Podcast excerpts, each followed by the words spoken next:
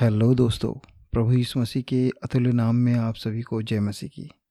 मैं आपका दोस्त राजेश और आप सुन रहे हैं परमेश्वर के सुंदर वचन में से कहानी बाइबल की। निहम्य नामक पुस्तक में छः अध्याय के तीन में लिखा है, मैं एक महान कार्य में लगा हूँ और मैं नहीं आ सकता। ये किसके शब्द हैं?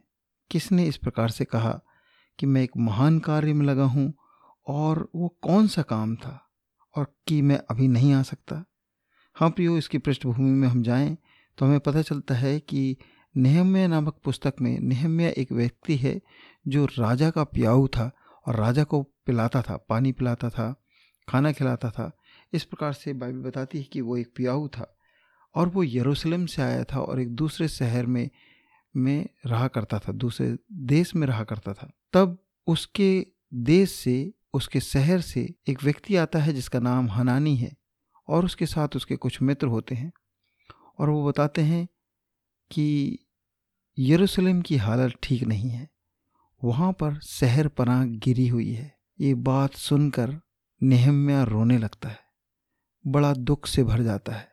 वो कई दिन तक उदास रहता है। तब राजा उससे पूछता है कि तू क्यों उदास है? तेरे मुँह में क्यों उदासी छाई हुई है?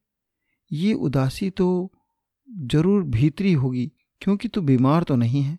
प्रियो, राजा के पास बहुत सारे वैद्य थे, उसका इलाज हो सकता था यदि वो बीमार होता, लेकिन ये बीमारी इस, की समस्या नहीं थी।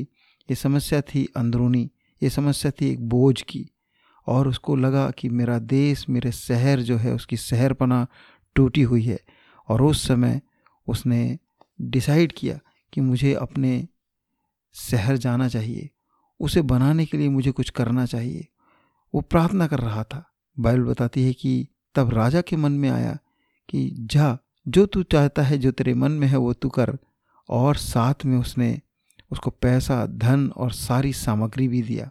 हम देखते हैं कि ये व्यक्ति अपने शहर में आता है, अपने देश में आता है और लोगों को इकट्ठा करके अपने सारे मित्रों को इकट्ठा करके, गाँव वालों को, शहरों वालों को, सभी को इकट्ठा करके उनको ये बोझ, ये विज़न बताता है कि हमारे शहर की शहरपना बनना ज़रूरी है।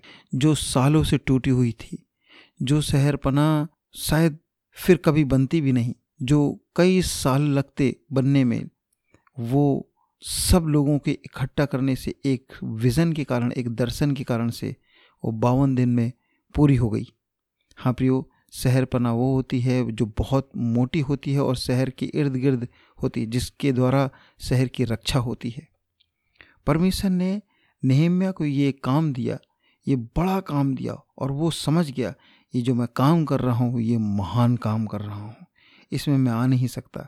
कई लोग उसको बुला रहे थे, कई लोग उसके दुश्मन उस देश के दुश्मन उसको बुला रहे थे और ये काम में रोक लगाना चाहते थे। इसमें वो रुकावट डालना चाहते थे, लेकिन नेहम में बिल्कुल भी नहीं रुका। प्रियो, आज परमेश्वर हमसे कहता है, हमारे देश की शहरपना टूटी हुई है। आज हमारे देश की हालत बहुत बुरी है। दो लाख से ज़्यादा गाँव हैं जहाँ पर सुसमाचार नहीं है। ऐसे बहुत सारे लोग हैं जो लोग प्रभु को नहीं जानते हैं। हर दिन हमारे भारत में बिना कोरोना वायरस के, बिना किसी बीमारी के, लगभग सत्ताईस हज़ार लोग मर जाते हैं। बिना प्रभु यीशु मसीह को जाने जो सत्ताईस हज़ार लोग मर रहे हैं, वो कहाँ जा रहे हैं? वो नरक में जा रहे हैं। प्रियो, हम क्या कर सकते हैं? हम सुसमाचार को प्रचार कर सकते हैं। हम लोगों तक जा सकते हैं। हम अपने गाँव में, अपने शहर में सुसमाचार को सुना सकते हैं। जो साधन मिले, हम उसके ज़रिए परमेश्वर के वचन को लोगों तक पहुँचा सकते हैं। प्रियो यदि हमको कोई बात खींचती है, कोई बात रोकती है तो होने पाए हम भी नेहम्य के भांति कहने पाए कि मैं एक महान कार्य में लगा हूँ और अभी नहीं आ सकता। प्रभु आप सबको आशीष दे। God bless you